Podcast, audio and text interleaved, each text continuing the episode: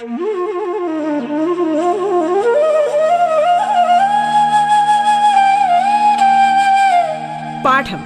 കേട്ടു പഠിക്കാൻ റേഡിയോ കേരളയിലൂടെ.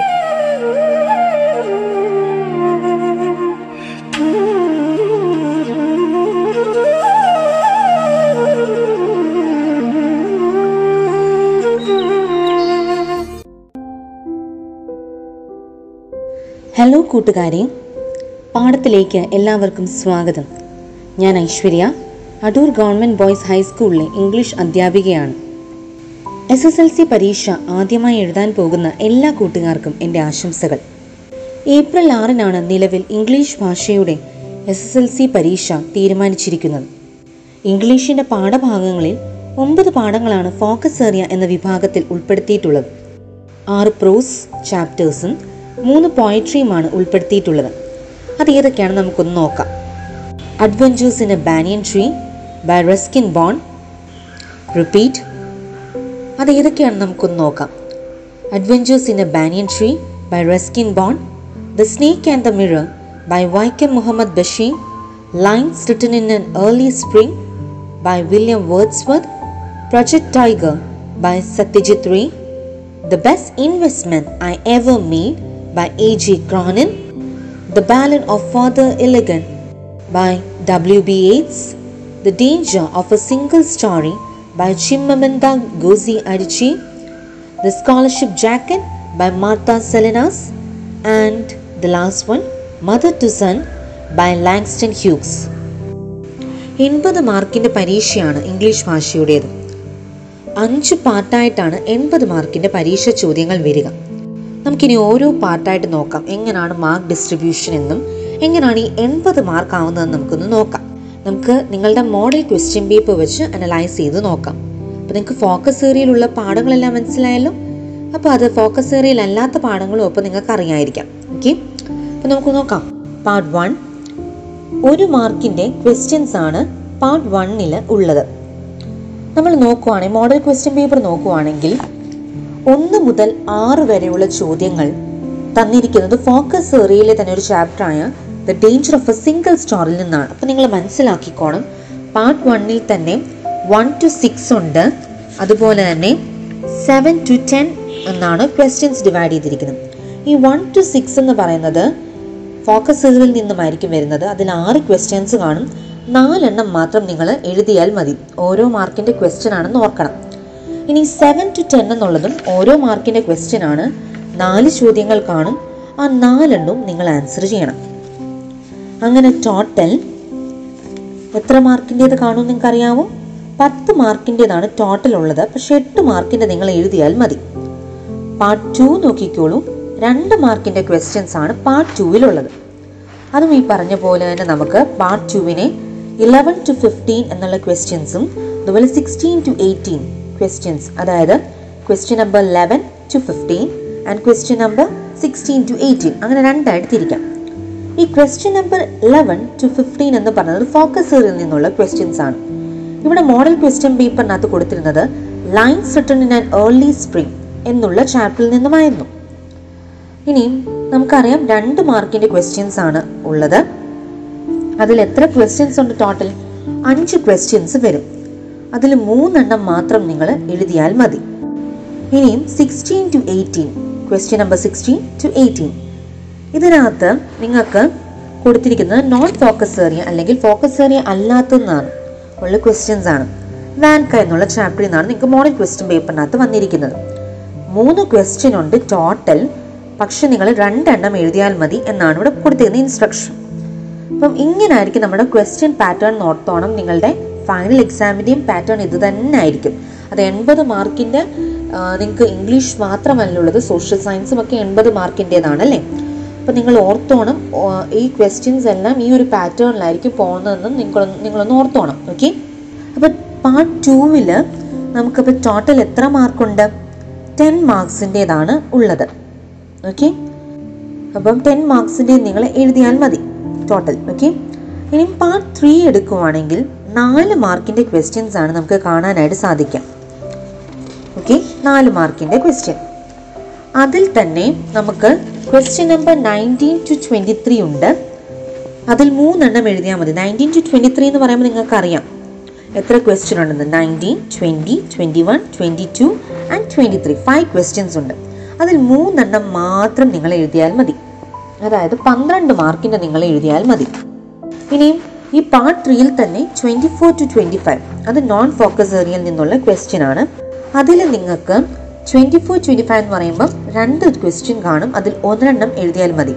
നാല് മാർക്കിന്റെ ഒരു ക്വസ്റ്റ്യൻ ഓക്കെ അപ്പോൾ നിങ്ങൾ പന്ത്രണ്ടും നാലും പതിനാറ് മാർക്കിന്റെ ക്വസ്റ്റ്യൻ ആണ് പാർട്ട് ത്രീയിലുള്ളത് ഇനി നമ്മൾ പാർട്ട് ഫോറിലേക്ക് പോകുമ്പം നമുക്ക് കാണാൻ സാധിക്കും ആറ് മാർക്കിന്റെ ക്വസ്റ്റ്യൻ ആണുള്ളത്. ഓക്കെ ആറ് മാർക്കിന്റെ ക്വസ്റ്റ്യൻ ഈ ആറ് മാർക്കിന്റെ ക്വസ്റ്റ്യനകത്ത് അതായത് twenty six to twenty nine questions അതായത് twenty six twenty seven twenty eight twenty nine നാല് ക്വസ്റ്റ്യൻസ് കാണും. ഈ നാല് ക്വസ്റ്റ്യൻസ് ഈ മൂന്നെണ്ണം നിങ്ങൾ എഴുതിയാൽ മതി. അതായത് പതിനെട്ട് മാർക്ക് വരുന്നത് മാത്രം എഴുതിയാൽ മതി. ഓക്കെ? ഇനിയും ഈ പാർട്ട് ഫോറിന് തന്നെ നമുക്ക് നോൺ ഫോക്കസ് ഏരിയയിൽ നിന്നും തേർട്ടി ടു തേർട്ടി ടു വരെ അതായത് three zero thirty two thirty two അത്രയും ക്വസ്റ്റ്യൻസ് കാണും. ഓക്കെ അതായത് thirty thirty one thirty two മൂന്ന് ക്വസ്റ്റ്യൻ അതിൽ രണ്ടെണ്ണം മാത്രം നിങ്ങൾ എഴുതിയാൽ മതി. അപ്പോൾ ടോട്ടൽ എത്ര മാർക്കായി ട്വൽവ് പ്ലസ് എയ്റ്റി എന്ന് പറയുമ്പോൾ തേർട്ടി മാർക്സിന്റെ ക്വസ്റ്റ്യൻ ആണ് പാർട്ട് ഫോറിൽ നിന്ന് മാത്രം വരുന്നത്. ഓക്കെ ഇനി പാർട്ട് ഫൈവ് വളരെ വളരെ വളരെ ഇമ്പോർട്ടന്റ് ആയിട്ടുള്ളതാണ് പാർട്ട് ഫൈവ് എന്ന് പറയുന്നത്. പാർട്ട് ഫൈവിൽ എയ്റ്റ് മാർക്സിന്റെ ക്വസ്റ്റ്യൻ ആണുള്ളത്. അപ്പം നിങ്ങൾക്കറിയാം അത് നന്നായി സ്കോർ ചെയ്യാനുള്ളൊരു പാർട്ടാണ് അല്ലേ അപ്പോൾ അത് ഫോക്കസ് ഏരിയയിൽ നിന്ന് മാത്രമാണ് വരുന്നത്. ഈ ഒരു പാർട്ട് ഫൈവ് എന്ന് പറയുന്നത് ഫോക്കസ് ഏരിയയിൽ നിന്ന് മാത്രമാണുള്ളത്. മൂന്ന് ക്വസ്റ്റ്യൻസ് ആണ് ഉള്ളത് ടോട്ടൽ ഇതിൽ നിങ്ങൾ രണ്ടെണ്ണം മാത്രം അറ്റൻഡ് ചെയ്താൽ അതായത് സിക്സ്റ്റീൻ മാർക്സ് ആണ് നമുക്ക് ഈ ഒരു പാർട്ട് ഫൈവിൽ നമ്മൾ സ്കോർ ചെയ്യേണ്ടതായിട്ടുള്ളത്. അപ്പം ഇത്രയുമാണ് നമ്മൾ ടോട്ടലി നമ്മൾ ടോട്ടൽ എല്ലാം കൂടെ കൂട്ടുമ്പോൾ നമുക്ക് എൺപത് മാർക്ക് നമുക്ക് കിട്ടും. ഓക്കെ അപ്പോൾ ഇതാണ് നമ്മുടെ ഒരു മാർക്കിന്റെ ഒരു പാറ്റേൺ എന്ന് പറയുന്നത്. ഓക്കെ മാർക്ക് ഡിസ്ട്രിബ്യൂഷൻ എന്ന് പറയുന്നത് ഇതാണ്. നിങ്ങൾക്ക് ക്ലിയർ ആയെന്ന് ഞാൻ വിശ്വസിക്കുന്നു.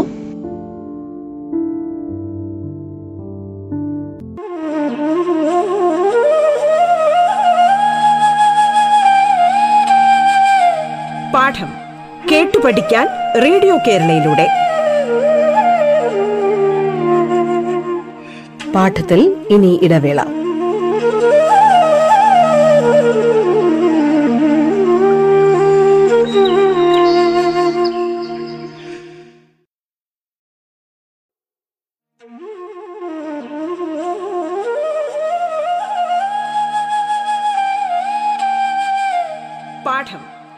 പഠിക്കാൻ റേഡിയോ കേരളയിലൂടെ. തുടർന്ന് കേൾക്കാം പാഠം.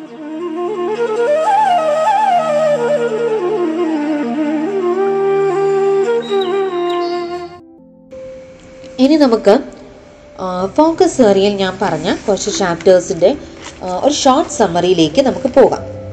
ഓക്കെ അതിനു മുമ്പ് നിങ്ങൾ ശ്രദ്ധിക്കേണ്ട കുറച്ച് കാര്യങ്ങളുണ്ട്. അതായത് നമ്മളിപ്പോൾ ഒരു പോയട്രി എന്ന് പറയുമ്പോൾ നമുക്ക് എക്സ്പെക്റ്റ് ചെയ്യാവുന്ന കുറേ ക്വസ്റ്റ്യൻസ് ഉണ്ട്. ലൈക്ക് ഒരു പോയത്തിന്റെ അപ്രിസിയേഷൻ എഴുതാനായിട്ട് നമുക്ക് ചോദിക്കാം. അല്ലെങ്കിൽ കുറച്ച് ലൈൻസ് തന്നിട്ട് അതിനെ ബേസ് ചെയ്ത് കുറച്ച് ക്വസ്റ്റ്യൻസ് ചോദിക്കാം. അതിൽ പ്രധാനപ്പെട്ട ഒരു ക്വസ്റ്റ്യൻ ആയിരിക്കും പോയറ്റിക് ഡിവൈസസ് എന്ന് പറയുന്നത്. അതുപോലെ റൈം സ്കീം ഇതൊക്കെ നമുക്ക് ചോദിക്കാൻ സാധ്യതയുള്ള ക്വസ്റ്റ്യൻസ് ആണ്. പിന്നെ ഏറ്റവും പ്രധാനമായിട്ട് നിങ്ങൾ പഠിച്ചിരിക്കേണ്ടതെന്ന് പറഞ്ഞാൽ ആ പോയത്തിന്റെ അല്ലെങ്കിൽ ആ ഒരു കഥ ആണെങ്കിൽ തന്നെയും അതിന്റെ ടൈറ്റിൽ നമ്മൾ തെറ്റാതെ പഠിച്ചിരിക്കണം. അതുപോലെ അത് ആരാ എഴുതിയെന്നുള്ളതും കൃത്യമായി സ്പെല്ലിംഗ് മിസ്റ്റേക്ക് ഒന്നും ഇല്ലാതെ പഠിക്കാനായിട്ട് നിങ്ങൾ ശ്രദ്ധിക്കണം.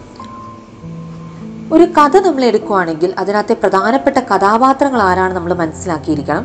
അവരുടെ എല്ലാം ക്യാരക്ടർ സ്കെച്ച് അവരുടെ പ്രത്യേകതകൾ എന്തൊക്കെയാണ് നമ്മൾ അറിഞ്ഞിരിക്കണം. ഓക്കെ അപ്പോൾ അതൊക്കെ അറിഞ്ഞിരുന്നാൽ തന്നെ നമുക്കിപ്പോൾ ഒരു നറേറ്റീവ് റൈറ്റപ്പ് സ്പീച്ച് ഇതൊക്കെ നമ്മൾ എഴുതാൻ നമ്മളോട് ചോദിക്കും അല്ലേ? അപ്പം ആ ഒരു എട്ട് മാർക്കിന്റെയൊക്കെ ക്വസ്റ്റ്യൻ അത് നമുക്കറിയാം. സ്പീച്ച് അല്ലെങ്കിൽ നറേറ്റീവ് അല്ലെങ്കിൽ റൈറ്റപ്പ് ഒക്കെ ചോദിക്കുമ്പം നിങ്ങൾക്ക് എഴുതാൻ സാധിക്കുന്നത് എന്താ? ആ കഥയിൽ നിന്നുമാണല്ലേ അല്ലെങ്കിൽ ഒരാളുടെ ക്യാരക്ടർ സ്കെച്ചിനെ ബേസ് ചെയ്ത് പിന്നെ നിങ്ങൾ കണ്ടു കാണും. എട്ട് മാർക്കിന്റെ ക്വസ്റ്റ്യൻ ഉണ്ടായിരുന്നപ്പോൾ നമുക്ക് ഹിൻസ് തന്നിട്ടുണ്ടായിരുന്നു ക്ലൂസ് തന്നിട്ടുണ്ടായിരുന്നു അല്ലേ? അപ്പം മാക്സിമം നിങ്ങൾ എന്ത് ചെയ്യണമെന്ന് വെച്ചാൽ നിങ്ങൾ ഈ ഹിൻസ് ഉപയോഗിച്ച് വേണം നിങ്ങൾ എഴുതാനായിട്ട്. അതായത് ആ കൊടുത്തിരിക്കുന്ന ഹിൻസ് നിങ്ങൾ സെന്റൻസസ് ആക്കി മാറ്റണം. ഓക്കെ അപ്പോൾ അതാണ് നിങ്ങൾ ചെയ്യേണ്ടത്. മെയിനായിട്ടും നിങ്ങൾ ചെയ്യേണ്ടത്. മാക്സിമം ആ ഹിൻസ് നിങ്ങൾ യൂസ് ചെയ്യാനായിട്ട് ശ്രമിക്കുക. അപ്പം നല്ലൊരു ഐഡിയ വേണം. ഇപ്പോൾ ഒരു കഥയാണെങ്കിലും ഒരു പോം ആണെങ്കിലും എല്ലാത്തിനെയും പറ്റി നിങ്ങൾക്ക് നല്ലൊരു ഐഡിയ വേണം. ഈ പോം ആരാണ് എഴുതിയിരിക്കുന്നത്? ഇതിനകത്ത് ഏത് സ്റ്റൈൽ ഓഫ് റൈറ്റിംഗ് ആണ് യൂസ് ചെയ്തിരിക്കുന്നത്? അതിന്റെ റൈം സ്കീം എന്താണ്? അതുപോലെ അതിന്റെ പോയറ്റിക് ഡിവൈസസ് ഏതൊക്കെയാണ് യൂസ് ചെയ്തിരിക്കുന്നത്? അതുപോലെ നമുക്ക് ചിലപ്പം ചില പോയിമിനകത്ത് ഓൾഡ് ഇംഗ്ലീഷ് വേർഡ്സ് ആക്കി ആയിരിക്കും യൂസ് ചെയ്യുന്നത്. നമ്മൾ ആർക്കിക് വേർഡ്സ് എന്നൊക്കെ നമ്മൾ പറയാറുണ്ട്. അപ്പം നമ്മൾ ദം എന്നുള്ളതിനൊക്കെ പകരം വേറെ വേർഡ്സ് ഒക്കെ ആയിരിക്കും യൂസ് ചെയ്യുന്നത്. അപ്പോൾ നിങ്ങൾ അത് ശ്രദ്ധിച്ചു ശ്രദ്ധിച്ചോണം. അത് ഏത് രീതിയിലാണ് അത് യൂസ് ചെയ്തിരിക്കുന്നത് എന്നൊക്കെ നിങ്ങൾ ശ്രദ്ധിച്ചോണം. ഓക്കെ അപ്പോൾ ഇനി നമുക്ക് ഫോക്കസ് ഏറിയയിലുള്ള പാഠങ്ങളുടെ സമ്മറിയിലേക്ക് പോകാം. ആദ്യം നമ്മുടെ first ചാപ്റ്ററായ adventures in a banyan tree by Ruskin Bond Ruskin ബോണ്ടിന്റെ adventures in a banyan tree എന്ന മനോഹരമായ കഥ. നേച്ചർ അല്ലെങ്കിൽ പ്രകൃതി എല്ലാ ജീവജാലങ്ങൾക്കും ഒരുപോലെ അവകാശപ്പെട്ടതാണെന്നും മനുഷ്യൻ എല്ലാവർക്കുമൊപ്പം ഐക്യത്തോടെ വേണം ജീവിക്കാൻ എന്നുള്ള സന്ദേശം നമുക്ക് നൽകുന്നു. റസ്കിൻ ബോണ്ടിന്റെ മിക്ക കഥകളിലും ഡെഹ്റാഡൂണിലെ ജീവിതവും അവിടുത്തെ കുട്ടിക്കാലവും നമുക്ക് കാണാൻ സാധിക്കും. കുട്ടിക്കാലത്ത് തന്റെ സ്ഥിരം താവളമായിരുന്ന ആൽമരവും അവിടുത്തെ അന്തേവാസികളായ അനേകം പക്ഷിമൃഗാദികളെയും ഈ കഥയിൽ കാണാൻ സാധിക്കും. ഇനി രണ്ടാമത്തെ പാഠമായിട്ടുള്ള the snake and the mirror. The snake and the mirror by Vaikom Muhammad Basheer. Baby സുൽത്താൻ എന്ന പേരിൽ അറിയപ്പെടുന്ന വൈക്കം മുഹമ്മദ് ബഷീറിന്റെ പാമ്പും കണ്ണാടിയും എന്ന മലയാള കഥയാണ് സ്നേക്ക് ആൻഡ് മിറർ എന്ന പേരിൽ ഇംഗ്ലീഷിൽ നമ്മൾ പഠിക്കുന്നത്. ഒരു ഡോക്ടർ അയാളുടെ കയ്യിൽ വിഷമുള്ള പാമ്പ് ചുറ്റുന്നതും അയാൾ അനുഭവിച്ച മാനസിക സംഘർഷവും രസകരമായ രീതിയിൽ ബഷീർ അവതരിപ്പിച്ചിട്ടുണ്ട് ഈ കഥയിൽ. മൂന്നാമത്തെ പാഠം. William വേർഡ്സ്വർത്തിന്റെ lines written in an early spring. William Wordsworth പ്രകൃതിയുടെ കവി. അദ്ദേഹത്തിന്റെ തിരക്കുള്ള നഗരജീവിതത്തിൽ റിപ്പീറ്റ് അദ്ദേഹത്തിന് തിരക്കുള്ള നഗരജീവിതത്തിൽ നിന്ന് കുറച്ച് ആശ്വാസം കണ്ടെത്താൻ ഒരു വനപ്രദേശത്ത് വിശ്രമിക്കുന്ന വേളയിൽ തന്റെ മനസ്സിലേക്ക് കടന്നു വന്ന ചിന്തകളാണ് നമ്മൾ വായിച്ചറിഞ്ഞ lines written in an early spring എന്ന കവിത. ഇനി നമ്മുടെ നാലാമത്തെ പാഠം. ഫോക്കസ് ഏറിയയിലുള്ള നാലാമത്തെ പാഠം. Project tiger by Satyajit Ray Satyajit Ray എന്ന ഇന്ത്യൻ ഫിലിം മേക്കറുടെ സിനിമ അനുഭവങ്ങളുടെ ചെറിയൊരു വിവരണമാണ് ഈ പാഠഭാഗം. ഒരു സിനിമാ സംവിധായകൻ എന്നതിലുപരി നല്ലൊരു എഴുത്തുകാരൻ കൂടിയാണ് അദ്ദേഹം. പ്രൊജക്ട് ടൈഗർ എന്ന അനുഭവക്കുറിപ്പിലൂടെ ഒരു സിനിമയിൽ മൃഗങ്ങളെ അവതരിപ്പിക്കുമ്പോൾ അനുഭവിച്ച പ്രയാസങ്ങളെയാണ് സത്യജിത് റേ നമുക്ക് മുന്നിൽ അവതരിപ്പിക്കുന്നത്. അടുത്തതായി നമ്മളുടെ അഞ്ചാമത്തെ പാഠം. The best investment I ever made by A J Cronin പ്രശസ്ത സ്കോട്ടിഷ് സാഹിത്യകാരനായ എ ജി ക്രോണിൻ തന്റെ ജീവിത അനുഭവത്തിൽ നിന്നും എഴുതിയ ഒരു കഥയാണിത്. അദ്ദേഹം ഒരു മികച്ച ഡോക്ടർ കൂടിയായിരുന്നു. അദ്ദേഹത്തിന്റെ ഔദ്യോഗിക ജീവിതത്തിൽ അദ്ദേഹം ചെയ്ത ഒരു സൽപ്രവൃത്തി അദ്ദേഹത്തിന് മറക്കാൻ പറ്റാത്ത അല്ലെങ്കിൽ വിലമതിക്കാനാവാത്ത ഒരു നിക്ഷേപമായി മാറി. The ballad of Father Gilligan കഥയുടെ രൂപത്തിൽ ഒരു കവിതയാണ് the ballad of Father Gilligan ഇതിലെ പ്രധാന കഥാപാത്രം ഒരു പുരോഹിതനാണ്. പീറ്റർ ഗിലിഗൺ എന്നാണ് അദ്ദേഹത്തിന്റെ പേര്. തന്റെ ഇടവകയിൽ ഒരു പകർച്ചവ്യാധി പടരുകയും അനേകം മനുഷ്യർ മരണത്തിന് കീഴടങ്ങുകയും ചെയ്യുന്നിടത്താണ് കവിതയുടെ ആരംഭം. The danger of a single story ഇതൊരു സ്പീച്ചാണ്. മുൻവിധിയുടെ അടിസ്ഥാനത്തിൽ കാര്യങ്ങളെ തീരുമാനിക്കുക മിക്ക മനുഷ്യരുടെയും ഒരു സ്വഭാവ സവിശേഷതയാണ് ഈ ഒരു കാഴ്ചപ്പാട് മുന്നോട്ട് വെച്ചാണ് ഈ സ്പീച്ച് ആരംഭിക്കുന്നത്. അടുത്ത chapter the scholarship jacket the scholarship jacket ടെക്സസിൽ താമസിക്കുന്ന മാർത്ത എന്ന പെൺകുട്ടിയുടെ സ്കൂൾ അനുഭവങ്ങളിലൂടെയാണ് ഈ കഥ പോകുന്നത്. തന്റെ എട്ട് വർഷത്തെ കാത്തിരിപ്പായിരുന്നു എന്തിനു വേണ്ടി? ഈ സ്കോളർഷിപ്പ് ജാക്കറ്റിനു വേണ്ടി. തന്റെ സിസ്റ്ററിനും ഇങ്ങനെ ഒരു സ്കോളർഷിപ്പ് ജാക്കറ്റ് കിട്ടിയിട്ടുണ്ട് എന്നുള്ള ഓർമ്മയിൽ നിന്നും ആ ഒരു പ്രചോദനത്തിൽ നിന്നുമാണ് അവൾക്കും സ്കോളർഷിപ്പ് ജാക്കറ്റ് വേണമെന്ന ആഗ്രഹം മാർത്തയ്ക്കുണ്ടായത്.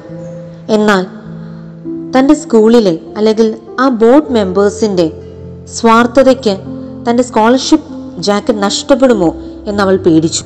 അവളുടെ അപ്പൂപ്പന്റെ വാക്കുകളാണ് പിന്നീട് അവൾക്ക് തുണയായത്. ആ സ്കോളർഷിപ്പ് ജാക്കറ്റ് അവൾ സ്വന്തമാക്കുന്നതിൽ അവസാനിക്കുന്നു നമ്മുടെ ഈ കഥ. ആ സ്കോളർഷിപ്പ് ജാക്കറ്റ് നേടിയെടുക്കാനായി അവൾ അനുഭവിച്ച മാനസിക പ്രയാസങ്ങളും വെല്ലുവിളികളുമാണ് ഈ ഒരു കഥ. അടുത്തത് മദർ ടു സൺ ഒരു മൊണോലോഗിന്റെ രൂപത്തിൽ തയ്യാറാക്കിയിട്ടുള്ള ഈ കവിത ഒരു അമ്മ തന്റെ മകന് ജീവിതത്തിൽ നേരിടേണ്ടി വരുന്ന വെല്ലുവിളികളെ എങ്ങനെ അഭിമുഖീകരിക്കണം എന്ന ഉപദേശ രൂപേണ പറഞ്ഞു കൊടുക്കുന്ന കവിതയാണിത്. ഇതിന്റെ പ്രധാനപ്പെട്ട തീം എന്ന് പറയുന്നത് റേസിസമാണ് അപ്പോൾ ഇത്രയുമാണ് നമ്മുടെ ഫോക്കസ് ഏറിയയിൽ ഇൻക്ലൂഡ് ചെയ്യിപ്പിച്ചിരിക്കുന്ന ചാപ്റ്റേഴ്സ് എന്ന് പറയുന്നത് ഒമ്പത് ചാപ്റ്റേഴ്സ് ആണ് ടോട്ടൽ ആറ് പ്രോസ് ചാപ്റ്റേഴ്സും മൂന്ന് പോയട്രി പോയട്രിയിൽ ശ്രദ്ധിക്കേണ്ടത് എന്തൊക്കെയാണ് ഞാൻ നിങ്ങളോട് പറഞ്ഞു അല്ലേ? അപ്പോൾ പോയട്രിയിൽ അപ്രിസിയേഷൻ ഒരു അപ്രിസിയേഷൻ പഠിച്ചിരുന്നാൽ തന്നെ നമുക്ക് ഏതൊരു ക്വസ്റ്റ്യൻ വന്നാലും ഈസി ആയിട്ട് നമുക്ക് ആൻസർ ചെയ്യാനായിട്ട് സാധിക്കും. അതെങ്ങനെ എഴുതണം എന്നുള്ളത് ഇനിയുള്ള ഓഡിയോയിലൊക്കെ ഞാൻ പറയുന്നതായിരിക്കും. ഇനി പരീക്ഷ പേപ്പർ കയ്യിൽ കിട്ടുമ്പോൾ നമുക്ക് എല്ലാവർക്കും തന്നെ ഒരു പേടി കാണും. പക്ഷേ ഒന്നുകൊണ്ടും പേടിക്കേണ്ടതില്ല. ഈ ഫോക്കസ് ഏറിയയിലെ ചാപ്റ്റേഴ്സ് നന്നായി പഠിച്ചുകൊണ്ട് പോവുക. നിങ്ങൾക്കറിയാം ആദ്യത്തെ പതിനഞ്ച് മിനിറ്റ് എന്ന് പറയുന്നത് കൂൾ ഓഫ് ടൈം ആണ് അല്ലേ? ആ വാക്കിൽ തന്നെ ഉണ്ട് കൂൾ ഓഫ് ടൈം കൂൾ കൂളായിട്ടിരുന്ന് പരീക്ഷ എഴുതണം. കൂളായിട്ട് ആദ്യത്തെ പതിനഞ്ച് മിനിറ്റ് പരീക്ഷ എഴുതാനുള്ളതല്ല. മറിച്ച് ആ ക്വസ്റ്റ്യൻ പേപ്പർ നന്നായി വായിച്ചു നോക്കാനുള്ളതാണ്. ആൻസറുകളൊക്കെ ഒന്ന് എഴുതാനൊന്ന് പ്ലാൻ ചെയ്യാം. നിങ്ങൾക്കറിയാലോ ഒരു ഡയറി ആണെങ്കിലും നോട്ടീസ് ആണെങ്കിലും ഒക്കെ നമ്മൾ ബോക്സ് വരയ്ക്കണം അല്ലേ? ഒരു പ്രൊഫൈൽ ആണെങ്കിൽ നമുക്കൊരു ബോക്സ് വരയ്ക്കാം. പിന്നെ പ്രത്യേകം ഓർക്കുക എല്ലാത്തിന്റെ ഫോർമാറ്റ് നല്ല വൃത്തിക്ക് പഠിച്ചിരിക്കണം. ഫോർമാറ്റ് പഠിച്ചിരുന്നാൽ തന്നെ നിങ്ങൾക്ക് മാർക്ക് വീഴും. ഇനി ക്വസ്റ്റ്യൻ എഴുതി വെച്ചാൽ മാർക്ക് വീഴുമോ എന്നുള്ള സംശയം പലർക്കുമുണ്ട്. എന്തിനാ ക്വസ്റ്റ്യൻ മാത്രം നമ്മൾ എഴുതി വെക്കാനിരിക്കുന്നത്? നമുക്കറിയാവുന്ന രീതിയിൽ എല്ലാവർക്കും മിസ്റ്റേക്ക് വരും. പക്ഷേ മിസ്റ്റേക്ക് വരുമെന്ന് കരുതി എഴുതാതിരിക്കരുത്. മിസ്റ്റേക്ക് വന്നോട്ടെ. നമ്മൾ മിസ്റ്റേക്കിലൂടാണല്ലേ പഠിക്കുന്നത്.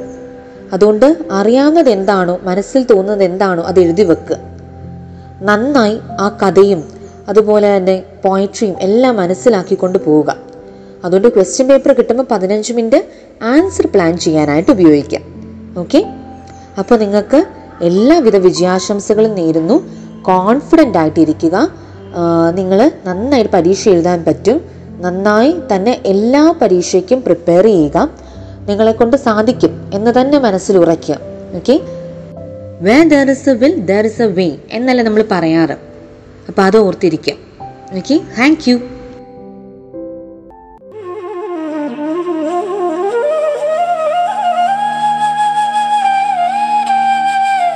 പാഠം കേട്ടു പഠിക്കാൻ റേഡിയോ കേരളയിലൂടെ.